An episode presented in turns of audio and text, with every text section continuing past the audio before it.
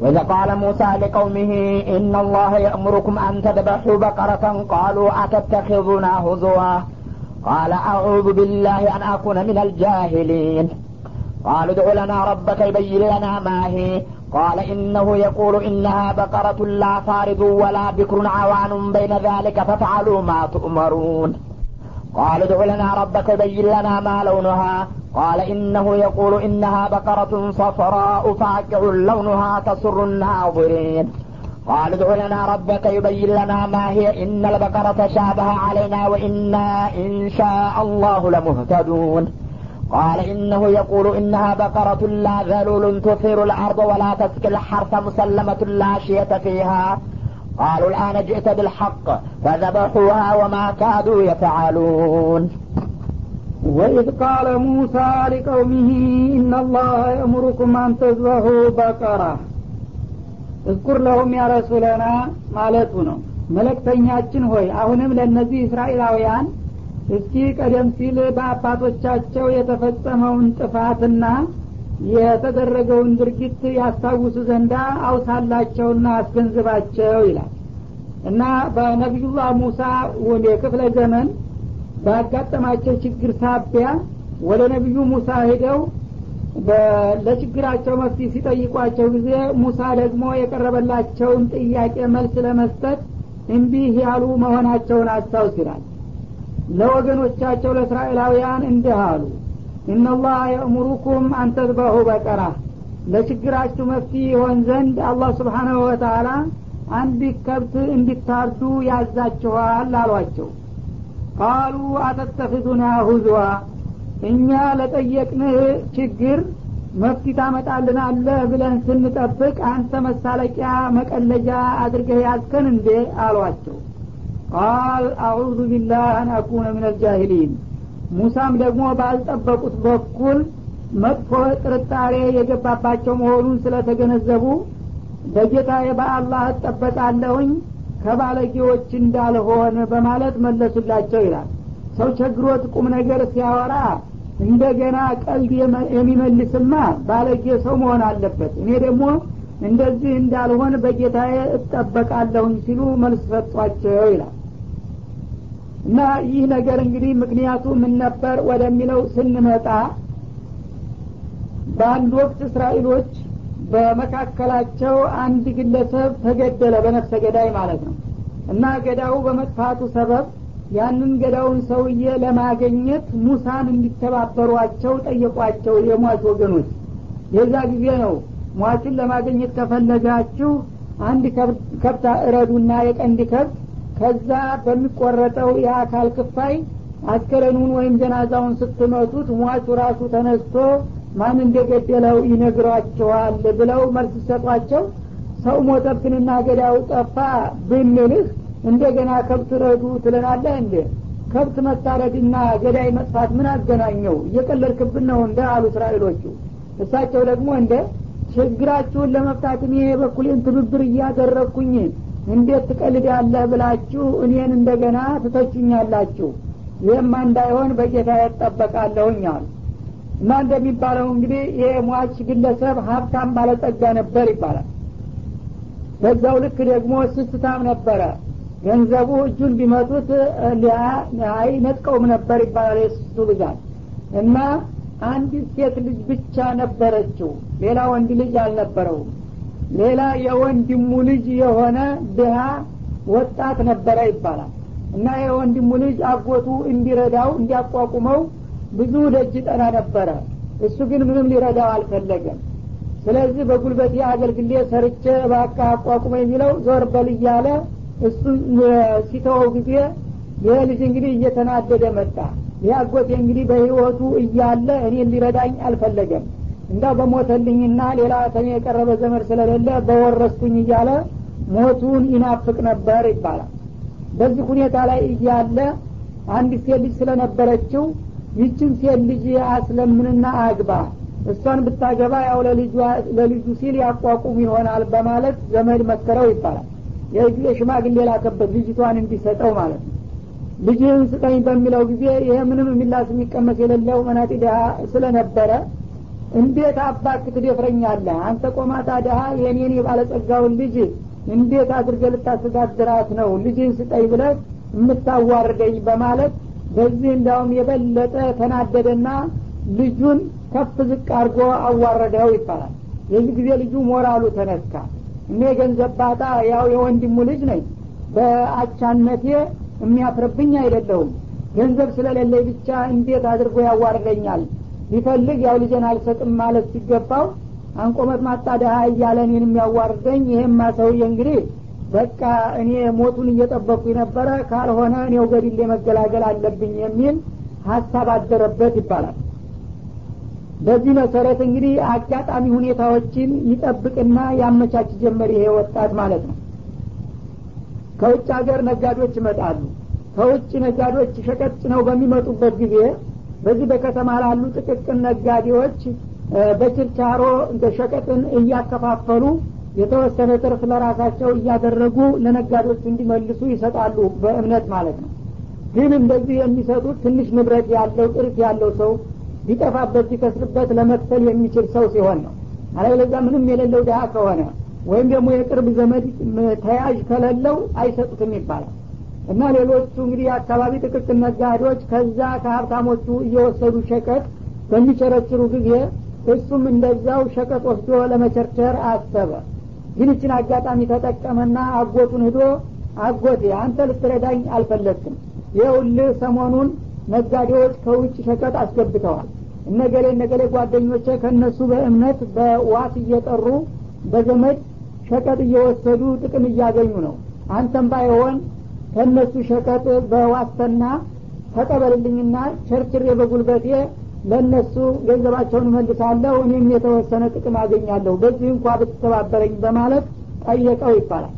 ይህ ጊዜ እውነት መሰለውና በዚህ እንኳን ረዳሃለሁኝ በማለት በስሙ ህዶ እነዛ ነጋዴዎችን ሸቀጥ ስጡት እኔ ሀላፊነት ወስዳለሁኝ ለማለት ተነስቶ ይሄዳል እና ወቅቷን አመቻችቶ በዚህ ሰዓት ነው የሚገኙት ብለውኛል አለና በምሽት ሰዓት ከቤቱ ቀስቅሶ ይዞት ይሄዳል።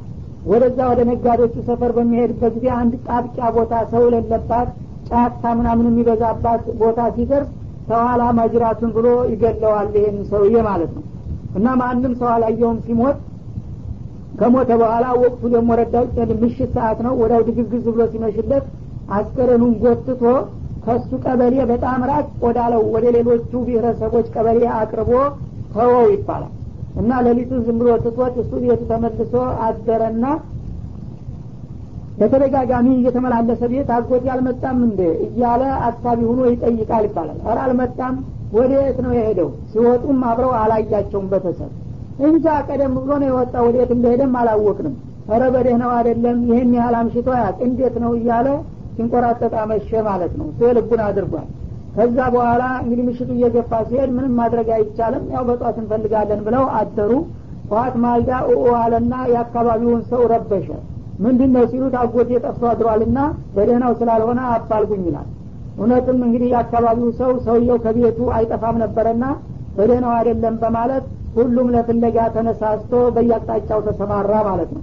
እሱ የት እንደወደቀ ስለሚያውቅ እስቲ በዛ አካባቢ ማታ ሲሄድ አይተነዋል ብለውኛልና ከብትረኞች በዚህ እንሄዳለና እየመራ እዛ ወደቀበት ቦታ ይዟቸው ደረሰ ይባል። ይህ ጊዜ ራሱን ይዞ እየዘለለ አፈር ላይ እየተንከባለለ አጎቴ እንዲኮንኩኝ እጀን ተቆረኩኝ እያለ እያለቀሰ አስከሬኑን ያስነሳል ማለት ነው።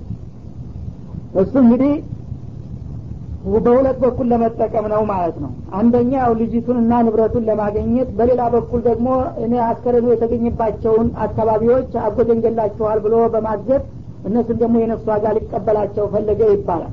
አላህ ሲፈርድበት እንግዲህ ድርጎደባ ሊፈጽም ነው ሰውየውን መግደሉ ሳይበቃው የአካባቢን ህዝብ ደግሞ ገላችኋል ብሎ ሊያምሳቸው ነው። ይህ ጊዜ በዛ አካባቢ እንግዲህ ኗሪ የሆኑትን ሰዎች አጎቴን ገላችኋልና ተጠየቁ በማለት አሁኑ በዳኛ አሳፈሳቸው። እነሱ ደግሞ ንጹሀን ናቸው። ያዩት ነገር የሚያውቁት ነገር የለም እኛ አልገደልንም ብለው ቢምሉ ቢገዘቱ ማን ይልቀቃቸው? እናንተ ወይ ገላችኋል ወይ አገዳውን አይታችኋል። አካባቢያችሁን ጸጥታውን ታልጠበቃችሁ ያልጠበቀ እንደ ሰረቀ ይቆጠራል እንደሚባለው ወይ ገዳይ ናችሁ ወይ የገዳይ ደጋፊዎች ናችሁ ተብለው ተያዙ።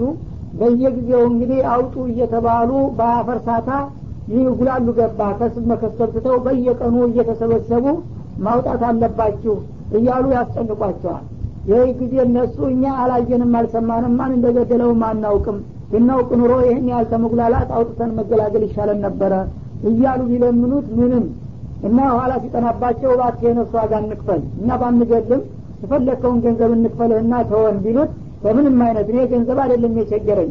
ታውቆ የለም እንዲ እኔ አጎት ስንት ሀብት አለው? እና እሱ ሽጬ ልበላ ነው እንደምፈልገው ይላቸው ገባ። እኔ የምፈልገው ደመኛዬን አውቄ ጥቃቴን መወጣት ብቻ ነው። ገዳዬን አምጡ እያለ ያስጨንቃቸዋል።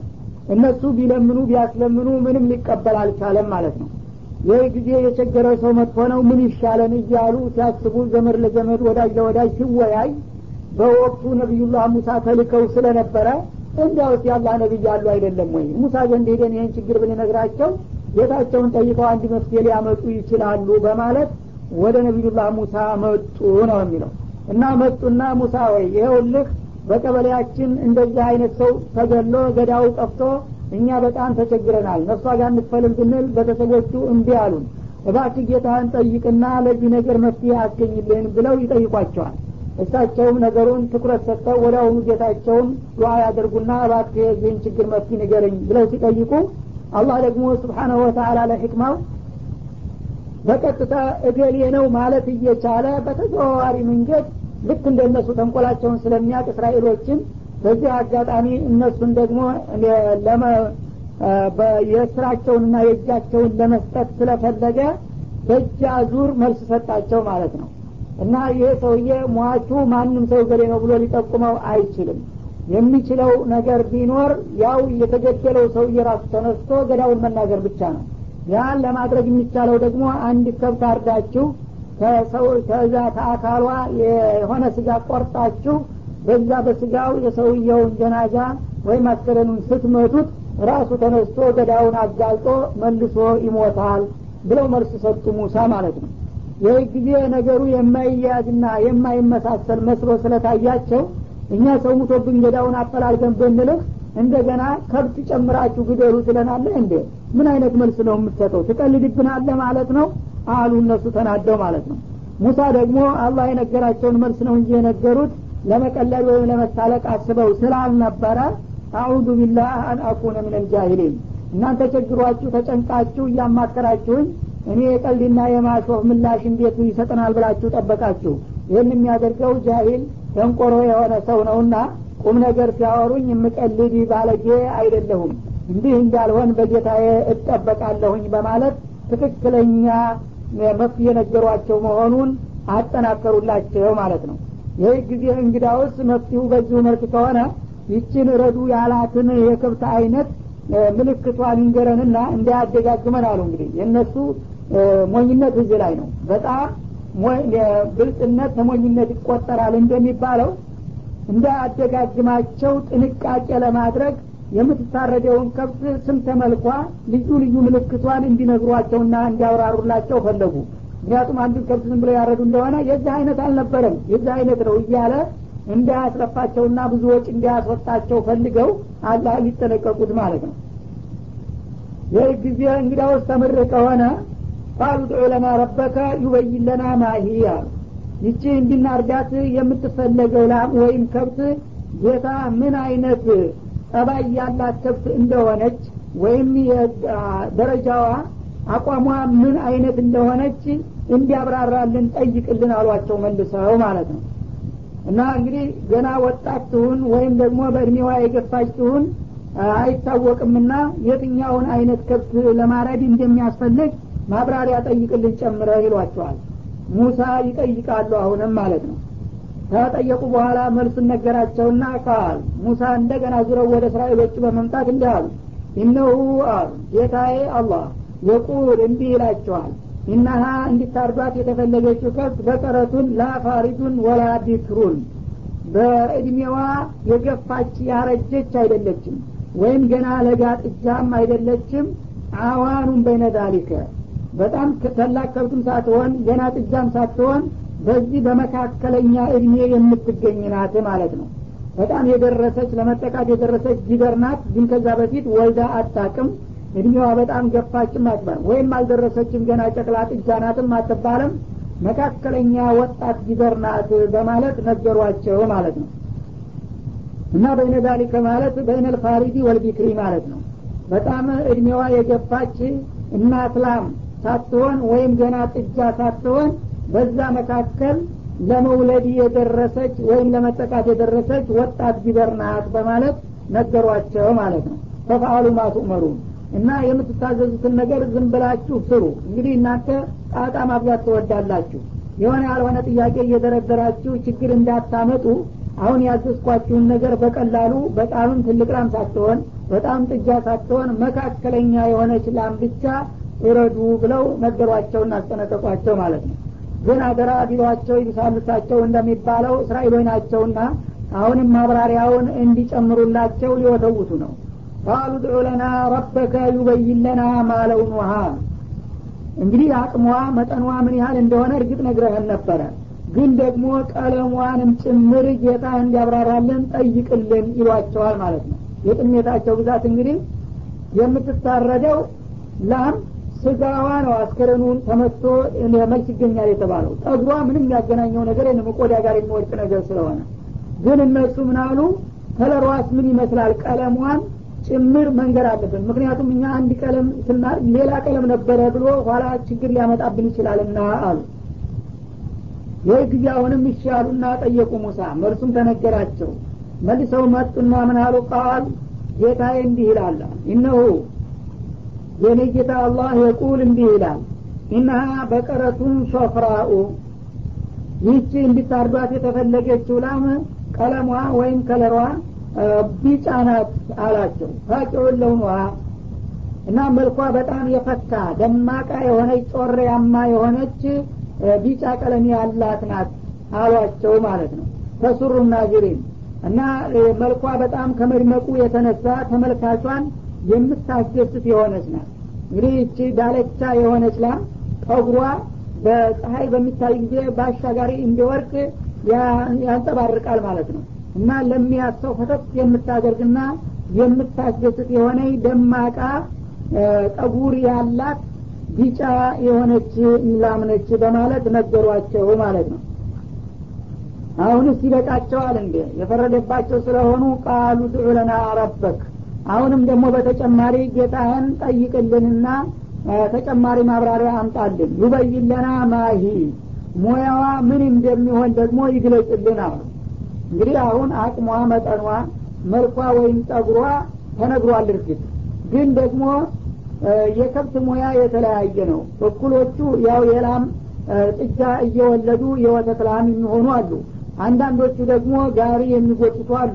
ሌሎቹ ደግሞ የእርሻ ቀንበር እንደተሸክመው የሚያርሱ አሉ። በየትኛው የስራ መስክ የምትሰማራ ናት? አሉ። ይህም እንግዲህ አሁን መታ የምትታረር የፈለገው ሙያ ቢኖራት ዋናው መታረዱ ነው። የጥሜታቸውና የጨጫቃነታቸው እንጂ የጋሪ ጎታች ትሁን ወይም ደግሞ የቀንድ የእርሻ ላም ትሁን የፈለገችውን ብትሆን አሁን ካለው አላማ ጋራ ምንም የሚቃረን ነገር አልነበረም ማለት ነው። ግን አጥብቆ ጠያቂነትን ይረዳል እንዳሉ ሆነና ከችግር እንድናለን ሲሉ ወደ ችግር እየተጓዙ ሄዱ ማለት ነው እነል በቀረ ተሻባህ አለይና ይህ ከብት የሚባለው ነገር የተለያየ ሙያና ባህሪ ያለው ስለሆነ ተመሳስሎብናል። አንዱን አይነት ከብት ስናርድ ይህን አይነት አልነበረም ሌላውን ነው ብሎ እንዳያደጋግመንና አላስፈላጊ ወጪ እንዳያወጣ እንዳናወጣ ፈልገን ነው እና እባክህ አሁንም ስለ ሙያዋ ጠይቅልንና አብራራልን ይሏቸዋል ማለት ነው። እዚህ ላይ ግን ተሰማቸው እነሱም። ነቢዩን በተደጋጋሚ አላስፈላጊ ጥያቄ እያመጡ ማድረቃቸው ህሌናቸው ወቀሳቸውና ወኢና ኢንሻ አላሁ ለሙህተዱን አሉ። እኛ ያው ለጥንቃቄ ያህል ነው እንጂ ደጋግመን ማብራሪያ የምንጠይቅህ አንተን ለማድረቅና ለማባሸቅ አይደለም። አላህ ፍቃዱ ከሆነ የሚባለውን ነገር አድርገን ለውጤት ለመብቃት እየሞከርን ነውና አላህ ቢረዳን የአሁኑም ብቻ ነው የምናስቸግር በማለት ወደፊት ጭቅጭቁን ብዙ እንደማያራዝሙት ቃል ገቡላቸው ማለት ነው አሁንም ለዚህ ደግሞ ለተጨማሪው ማብራሪያ ጌታቸውን ከጠየቁ በኋላ መለስ ብለው ቃል እንዳሉ ሙሳ እነሁ ጌታዬ አላህ የቁል እንዲህ ይላችኋል እና እንዲታርዷት የምፈልገው ላም በቀረቱን ላዘሉሉን ቱሲሩ አርዶ መሬትን በመቅደር ላይ የተገራች አይደለችም ማለትም የእርሻ ከብት አይደለችም።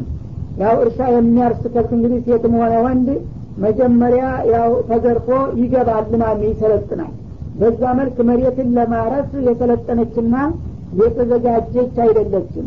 ወላ ተስቅል ሐርተ እንደገና ደግሞ የውሃ እቃ እየጎተተች እንደ ጋሪ አትክልት ወይም አዝመራ የምታጠጣም አይደለችም። የቀንድ ከብቶችን በሁለት መልኩ ይጠቀሙባቸው ነበር።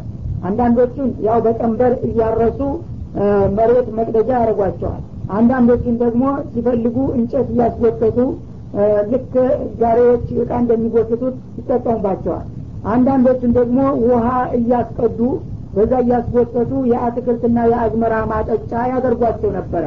እና በእርሻ ሙያም ሆነ በጋሪ ጉተታ ያልሰለጠነችና ያልተሰማራች ድንግል የሆነች ከብት ነች ብሏቸዋል ሙሰለመቱን። እና በሰውነቷ ላይ ደግሞ ምንም አይነት ጉድለት ወይም እንከን የሌላት ነች። እንግዲህ በሰውነቷ ላይ ሰባራ ወይም አንድ አይኗ የጠፋ ጆሮዋ የተቆረጠ የተቀደደ ምናምን አይደለችም። ሙሉ አካል ያላት ጤናማ ናት አላቸው እንደዚህ መሆን አለባት ማለት ነው። አሁን እንግዲህ ነገሩ እየጠነከረ መጣ ማለት ነው። ላሽየተ ፊሃ በመልኳ ወይም በጠጉሯ ላይ ደግሞ ልዩ የሆነ ጠጉር የሌለባት መሆን አለባት አለ። ዜና እንደሚባለው እንግዲህ አንዳንድ ከብት በአብዛኛው መልኩ አንድ ይሆንና ወይ በጉያ ወይ በግንባሩ አንዲት ሌላ ከለር ቀለም ይጨመርበታል ማለት ነው ወይ እግሩ ላይ የሆነ ምልክት ያለው ይሆናል። እንደዛ አይነት ሌላ በአር ጠጉር አይደበለቅባትም ከእግር ጥፍሯ እስተቀንዷ ድረስ ያለው ከለሯ ወጥ ነው። እንግዲህ ብዙ ጊዜ በተለምዶ የቢጫ ጠጉር ያላቸው ከብቶች ጠጉራቸው ሌላ አይቀለቅልም ብዙ ጊዜ ማለት ነው። እንኳን ጠጉራቸው ቀንዳቸው ጥፍራቸው ቢጫ ነው የሚሆነው። ልክ ያው እንደ ፈረንጆች ጠጉራቸውም ሁለመናቸው ነጭ እንደሚሆን ከብቶቹም የዛው አይነት እንግዲህ መልክ ነው ብዙ ጊዜ የሚኖራቸው ማለት ነው።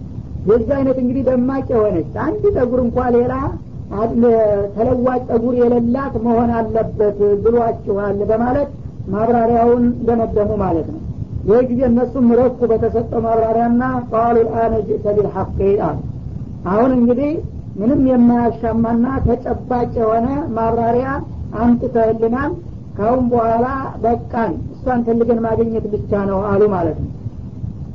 እስካሁን እንግዲህ እውነት አልመሰላቸውም ነበረ። ገና አሁን ገባቸው። ማብራሪያው ሲሟላ ትክክለኛ ተጨባጭ እውነቱን አምጥተህልናል አሉ ማለት ነው። እስራኤሎች እንግዲህ ሙእሚን እንኳ ተብለው ነቢዮቻቸውን በሚነግሯቸው ነገር ከመጠራጠር የማይወገዱ መሆኑን ያሳያል። ከተበሑሃ እና በዚህ መልክ እንግዲህ ማብራሪያውን በተደጋጋሚ ካቀረቡላቸው በኋላ ከብቲቱን ለማግኘት ብዙ ወጥተው ወርደውና ለፍተው እንደምንም ካገኟት በኋላ በመጨረሻ ገዝተው አረዷት። ኢንሻአላህ ብለው ነበርና ይላል። ኢንሻአላህ በማለታቸው ነው ለመገኘት የቻለችው እንጂ ባይሉ ኑሮ ዘላለም ሊያገኟትና ችግራቸው ሊፈታ አይችልም ነበረ ብለዋል ነቢያችን አለ ሰላት ሰላም እና ኢንሻአላህ ማለት ጥሩ ነውና በዛ በረከት አላህ ረዳቸውና ብዙ ልፋትና ብዙ መዘዝ ቢያስከትልም ለማንኛውም ለማገኘትና ለማረድ ቻሉ።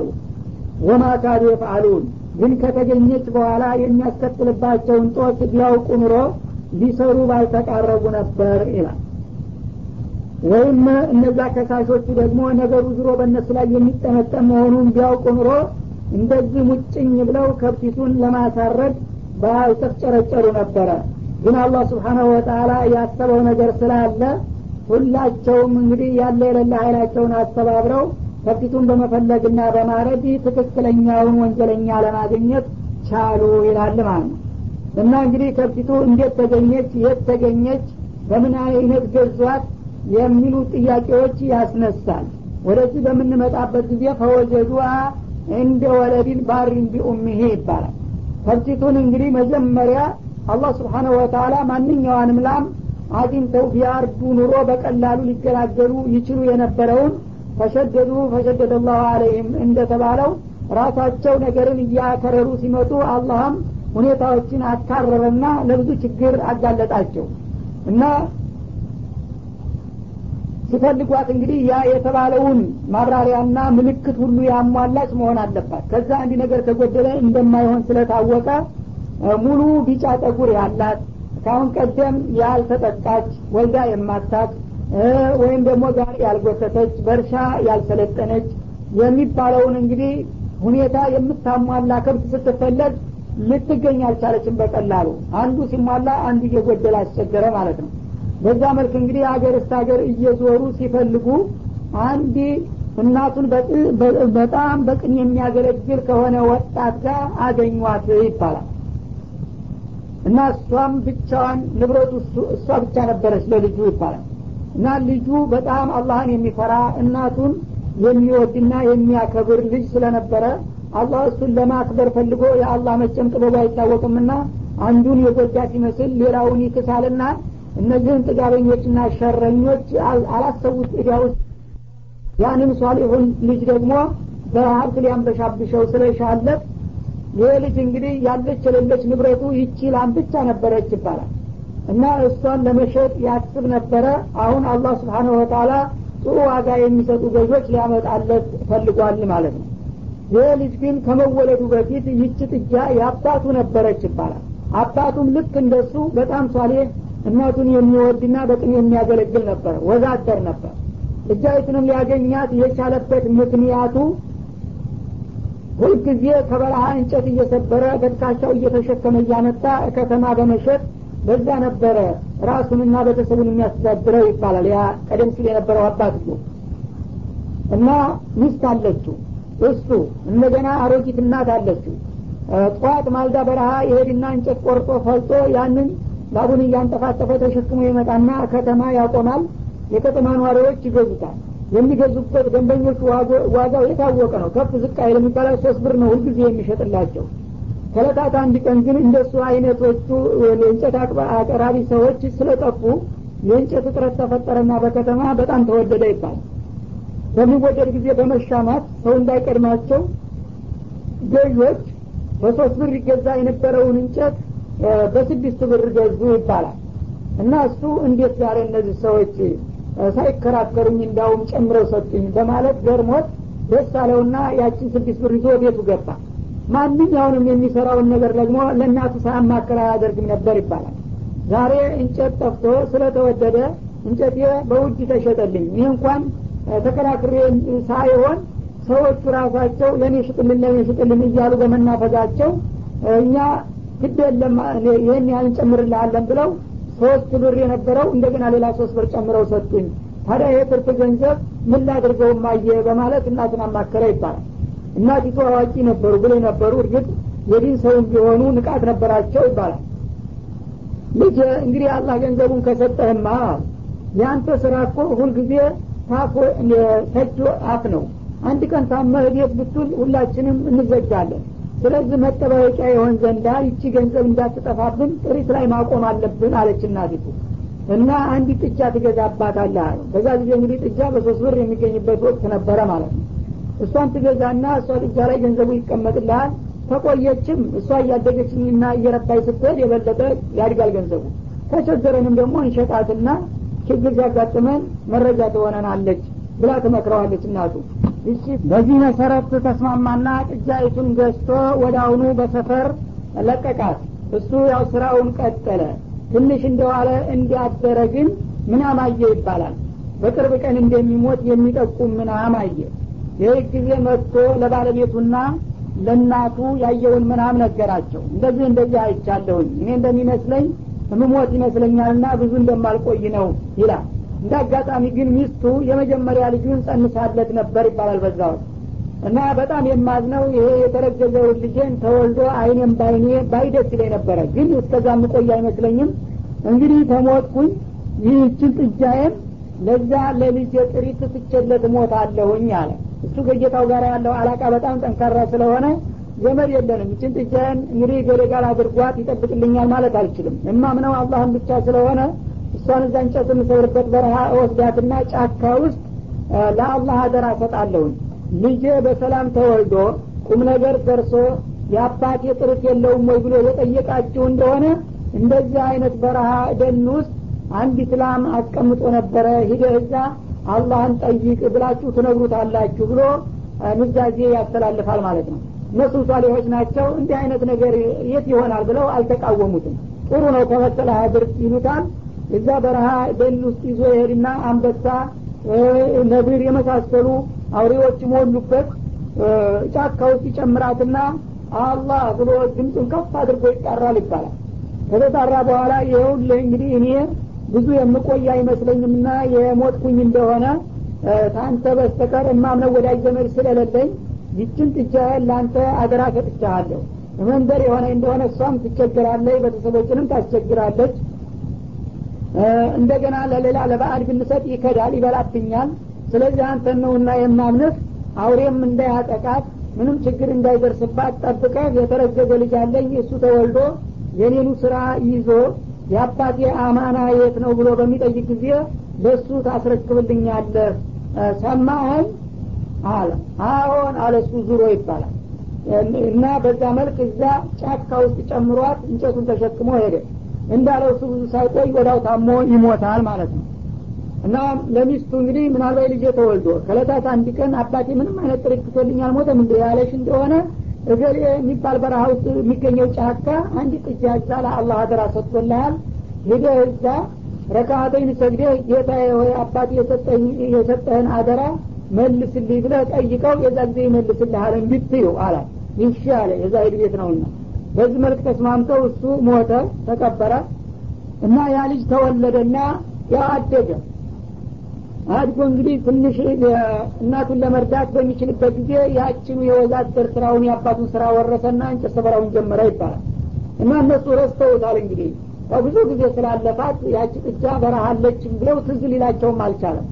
ብዙ ጊዜ እንግዲህ እዛው እየተመላለሰ እንጨቱን እየሰበረ ትልቅ ልጅ ሁኖ ጎርምሶ እያለ ከለታት አንድ ቀን እናቱ ጋር ሲጨዋወት እንዳው ማየ እኔ አባቴን ደርሼ አይኑን አይቼ ቢሆን ኑሮ ምንኛ ደስ ባለኝ ኑሮ ሌላ ቀርቶ ደግሞ የአባት ጥሪት ነው የሚባል አንድ ቃ እንኳን ትፎልኝ ቢሄድ ኑሮ ምንኛ መልካም ነበረ። እንደው ምንም ነገር የተወልኝ ነገር የለም ይላታል። ይህ ጊዜ ተዝ ይላታል እንደ አዲስ ማለት ነው። እረ ልጅ ለሰሚው ግራ ነው እንጂ አንድ ነገር የነገረኝ ነበረ ትላለች ማለት ነው። ምንድን ነው እሱ ይላታል አንድ ጥጃ ገዝቶ ነበር ወቅት እና ያቺ ጥጃ እዚህ መንደር ስትንከላወስ ኋላ እሱ እንደሚሞት ምን አብሲያይ ጊዜ ለጌታ አደራ ሰጣለሁኝ በረሃ እዛ ጫካ ውስጥ ወስጄ ብሎ ወስዶ እንደዛ እንዳስቀመጣት አውቃለሁኝ። እና ልጄ እንደዛ አይነት ጥያቄ ካነሳ ገሌ አገር በረሃ ሂደ ጠይቅ ጌታህን ትይዋለሽ ብሎ ነበረ። እኔ ረስቼ ነበረ። እንግዲህ እንዳለው ጠየቅከኝ ተጠየቀኝ ደግሞ አላህ ስብሓን ወተላ እንደሚመልስለት አልጠራጠርምና ሄደ ረካአተይን ሰግደ ጌታህን የአባቴን ሀገር አመልስልኝ ብለ ትጠይቀዋለህ እዛ እንደምታገኛት ነው ብላ በምልክት ትልከዋለች ማለት ነው።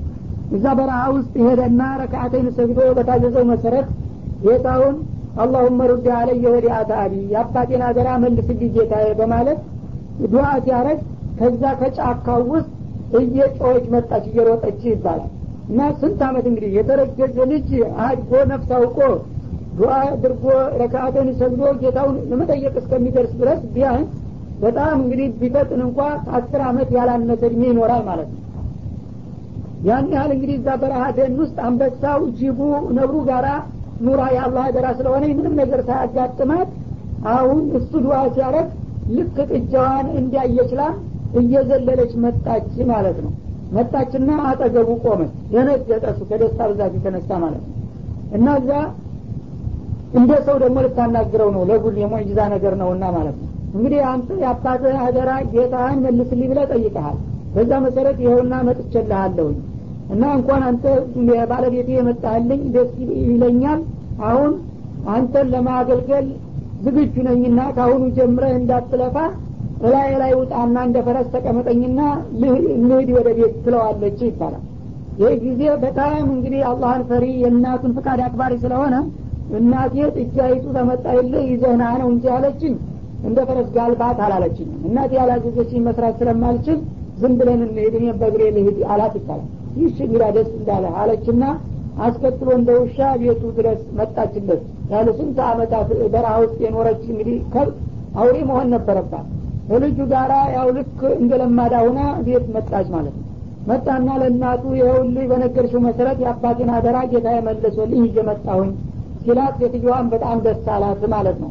ሷሌህ መሆኑ ልጇም በጣም እንግዲህ የበለጠ አስደሰታል በዚህ መሰረት እንግዲህ እሱ ይችላም እዚሁ መንደር ለመንደር እየተዘዋወረች እንግዲህ እንድትኖር አደረጋል እሱ ግን ያን እንጨት ሰበራውን ቀጠለ። ይህ ጊዜ ይቺ ከብት እንግዲህ መንደር ለመንደር እየሄደች ሰው ጓሮ እየገባች ይህል መብላት አንዳንድ ጊዜ ስጦ ማፈስም ጀመረች። ጎረቤቶች እየተቀየሙ እየመጡ ይጮሁባቸው ገባ። ይችን ከብት ወይ ለጠባቂ ስጡ ወይም ከዛ አካባቢ አጥፉ እንጂ እንዲህ መኖሪያ ልናጣ ነው እንደ በእናንተ ከብት? እያሉ ሲለፍፏቸው ሷሌዎች ስለሆኑ ጎረቤት አስቸገርን ብለው በጣም ተሳቀቁ አዘኑ። ይቺ ከብት እንደ ጥሪ ካገኘን ብለ ደስ ሲለን አሁን ደግሞ ጎረቤቶቻችን ጋር ልታጣላን ነው። ምን ይሻለናል? እያሉ ያስቡበታል ይህ ጊዜ እንግዲህ እናየ አከራ ይጠፋል ጎረቤቶችን አስለቀስኩ ይችን ከብት አንድ ማድረግ አለብኝ ብሎ ይጠይቃታል። ምን ማድረግ አለብኝ ይመስልሻል? ሲላት እንግዲህ ሽጣታ ካልሆነ ጠባቂ ከሌለን ምን ማድረግ እንችላለን? መሸጥ እንጂ አለች ሴትዮዋ ታዲያ ስንት ልሽጣት አላ ይባላል? ሁሉን ነገር እሷን ሳያማክር አይሆንም። የዛይድ ቤት ስለሆነ አሁን ትልቅ ላሙን አለች እሷ። ጥጃ ሁና እያለች በሶስት ብር ነው የተገዛችው። እነሱ ግን የማትረፍ ምናምን ሁኔታ ስለማያውቁ መጀመሪያም አላህ ነው የሰጠን። በሶስት ብር ነው የተገዛችው። ብዙም አላለፋችንም ስለዚህ ያው ሶስት ብር ታወጣች በሶስት ብር ሽጣታ አለችው ይባላል። ገበያ ይዞ ይሄዳል። እዛ ገበያ ይዞ ሄዶ እንዳቆማት ወደ አሁኑ ጠያቂ ይመጣለታል ማለት ነው። እና ይህ ጥያቄ ጠያቂ ሰው የባለ እዚህ ይላል ወዲህ ይለዋል ማለት ነው። ትሸጣለች አዎን። ታዲያ ለምን መጣች? ይለዋል ማለት ነው። ስንት ነው ዋጋው ፊልሙ የሚላኩትን አይነሳውና ሶስት ብር አለ ኮራ ብሎ ማለት ነው። ይህ ጊዜ ደነገጠ ገዡ። አይ ሶስት ብር አይደለም እችን የመሰለ ጊደር የምትሸጠው። ቢያንስ እንኳ ስድስት ብር ማውጣት አለባት አለ። ሶስት ብር ነው ብያለሁ ምን አገባህ አለ እሱ። የለም እኔ ስድስት ብር ልግዛ ግድ የለም እንስማማ አለው። ክርክር ወደ ላይ ማለት ነው። ገዥ ወደ ታች ነበር ሁልጊዜ የሚከራከረው ይህ ሻጭ ደግሞ የለም። ሶስት ብር ካልሆነ በስተቀር ስድስት አልሸጥልህም ይለዋል። ለምንድ ነው የማሸጥልህ ሲለው እናቴ ሶስት ብር ነው ሽጥ ያሉ ከእናቴ ፍቃድ ውጭ ሆኜ ተጨማሪ ገንዘብ ከማገኘት ትንሽ ገንዘብ ይሻለኛል የሷን ፍቃድ ጠብቄ ይላል። ትቆጣኛለ መስሎት ማለት ነው። ይህ ጊዜ ታዲያ እናትህ የሚቆጡት ከተባለው በታይ ተሸክነው እንጂ ከተባለው በላይ ታገኘት ይደሰታሉ። አይ ማን ያውቃል? ከፍቃዷ ውጭ አልሆንም ለማንኛውም ይላል እንግዲህ አውስ ሂድና ጠይቃ አስፈቅደህና ቶሎ ይላል። ያው ቅርብ ነው ቦታ። ይሽ ይልና ተነስቶ ወደ እናቱ ይሄድና አረ እንዲህ አይነት ገዥ መጥቶ ነበረ። እኔ ሶስት በር ብለው እሱ ስድስት ካልሆነ በማለት ተጣላን ምን ይሻላል እመየ ይላታል ታዲያ ምን አለ? ፈቅዶ ከሰጠ ጥሩ ነዋ ስድስት እንዲሆን ሽጥለት ብለው ይፈቅዳሉ አረጊቷል ይህ ጊዜ እየሮጠ መጣና ጥሩ ነው ብለዋል እናቴ ተስማምተዋል ሲለው አይን ያሳቤን ቀይር ያለዋል አስራ ሁለት ብር ካልሆነ አልገዛም። ማለት እንደገና ወደ ላይ ሄደና ደግሞ ማለት ነው። ምክንያቱም ሰው ይችን የመሰለች ከብት ስድስት ብር ገዛው ግን ሰርቆን ያመጣት ይለኛል እንጂ እውነት ሊለኝ አይችልም። ቢያንስ እንኳን አሁንም ደግሞ ያንም ያህል ሊጨምርበትና አስራ ሁለት ይሁንልህ ይለዋል። አይሆንም ብያለሁ። እናቴ ጋር ለማጣላት ነው እንዳንተ ሰው የምፈልገው ይላል። የለም አሁን ይኸው ፈቅደውልህ የለም። አሁንም ቢጨመር እንደሚፈቅዱ ነው። አይሆንም በሌድና እንደገና ጠይቅ አሁንም አስፈቅድ ብሎ ይልከዋል ሁለተኛ ተመልሶ ሄዶ ያ ሰውዬ አሁን ደግሞ አስራ ሁለት ካልሆነ በስተቀር አልገዛም አለኝ። ምን ይሻላል ይላል። ይህ ጊዜ ሴትዮዋ ተጠራጠሩ። ይህ ሰው መሆን የለበትም አሉ ሰው ሁልጊዜ የፈለገው ትንሽ ዋጋ እንኳ ቢነግሩት የበለጠ ለማስቀነስ ወደ ታች ይከራከራል እንጂ ወደ ላይ እየጨመረ ያው ምጥፍ የሚከራከር ሰው በታሪክ ሰምተን አናቅም እና ነገር አለውና ይህ ሰውዬ እንግዲህ አንተ ባልከው ዋጋ ግዛ በለው ብላ መመሪያ ሰጠ ለልጇ ማለት ነው። ብልህ ስለነበረ እና አሁን ተመልሶ ሄደና ታዳስ ሲለው አስፈቅደ መጣ አዎን። አሁንስ እንዳውም አንተ በፈለከው ዋጋ ግዛ በለው ብላኛለችና የፈለግከውን ብትጨምርም ለአንተ ተሰጥተዋል ምርጫ ይለዋል። ይህ ጊዜ እንደገና አሁንም ባልጠበቀው መልኩ ሀሳቡን ለወጠና እንግዳውስ አልገዛም አለ። እንዴት? ይህን ሁሉ አስለፍተኝ ይለዋል። አዎን። አይ ለመግዛት የሚገዛ አታጣም ግን እኔ አልገዛህም አሁን እናትህ እንግዲህ መብቱን ለእኔ ሰጥተዋል። እሱ ባለ ዋጋ ሽጥ ብለዋል። አይደለም እንደ አሁን ከእናት ፍቃድ አትወጣም አይደለም? አሁን ስለዚህ እኔ አልገዛህም ግን የሚገዙ ሰዎች በቅርብ ይመጡልሃል። ዋጋውን ግን እኔ ነኝ የምተምነው። እኔ ከነገርኩህ ዋጋ አንድ ሳንቲ ፍንክች እንዳትል ይለዋል። እና ስንት ልበል ሲለው ቢሚል መስጅሃ ዛሀበና በቆዳዋ ሙሉ የተሰፈረ ጥሬ ወርቅ ነው ዋጋዋ የሚሆነው ያንተላ ልክ ያው ጠጉሯ ወርቅ እንደሚመስል ቆዳዋ ተገፎ በዛ የሚሞላ ወርቅ ካላስከፈልክ በስተቀር ለማንም እንዳትሸጥ ይለዋል። ሞኝ ላኩትን አይረሳም እንደሚባለው ሶስት ብር ካልሸጥኩ ብሎ ሲከራከር የነበረው ሰውዬ አሁን ይህን ሀሳብ ተቀበለ ማለት ነው። ምክንያቱም እናቱ ያው እሱ ባለው ዋጋ ተስማማ ብላዋለች እና የእናቱን ፍቃድ ለማክበር ሲል ነው እሱ። ይህን ነግሮት ወደ አሁኑ ሄደ። ይህ ጊዜ እግር በእግር ብዙ ሳይቆዩ እነዛ ፈላጊዎች እስራኤሎች በጣም በችግር እንግዲህ ያችላም የት እናገኛት እያሉ ሲማስኑ ተከረሙ በኋላ በአሻጋሪ ሲያዋት በጉጉት ይቺ ልትሆንልን ትችላለች በማለት በጣም እየተቻኮሉ መጡና ጠየቁት ይባላል። እና ባለዚህ ወዲህ ትሸጣለች? አዎን። ስንት ነው ዋጋዋ? በቆዳዋ ሙሉ የተሰፈረ ወርቅ ይላቸዋል። ይህ ሰውዬ ጤናማ ነው ወይስ ቀውስ? አሉ።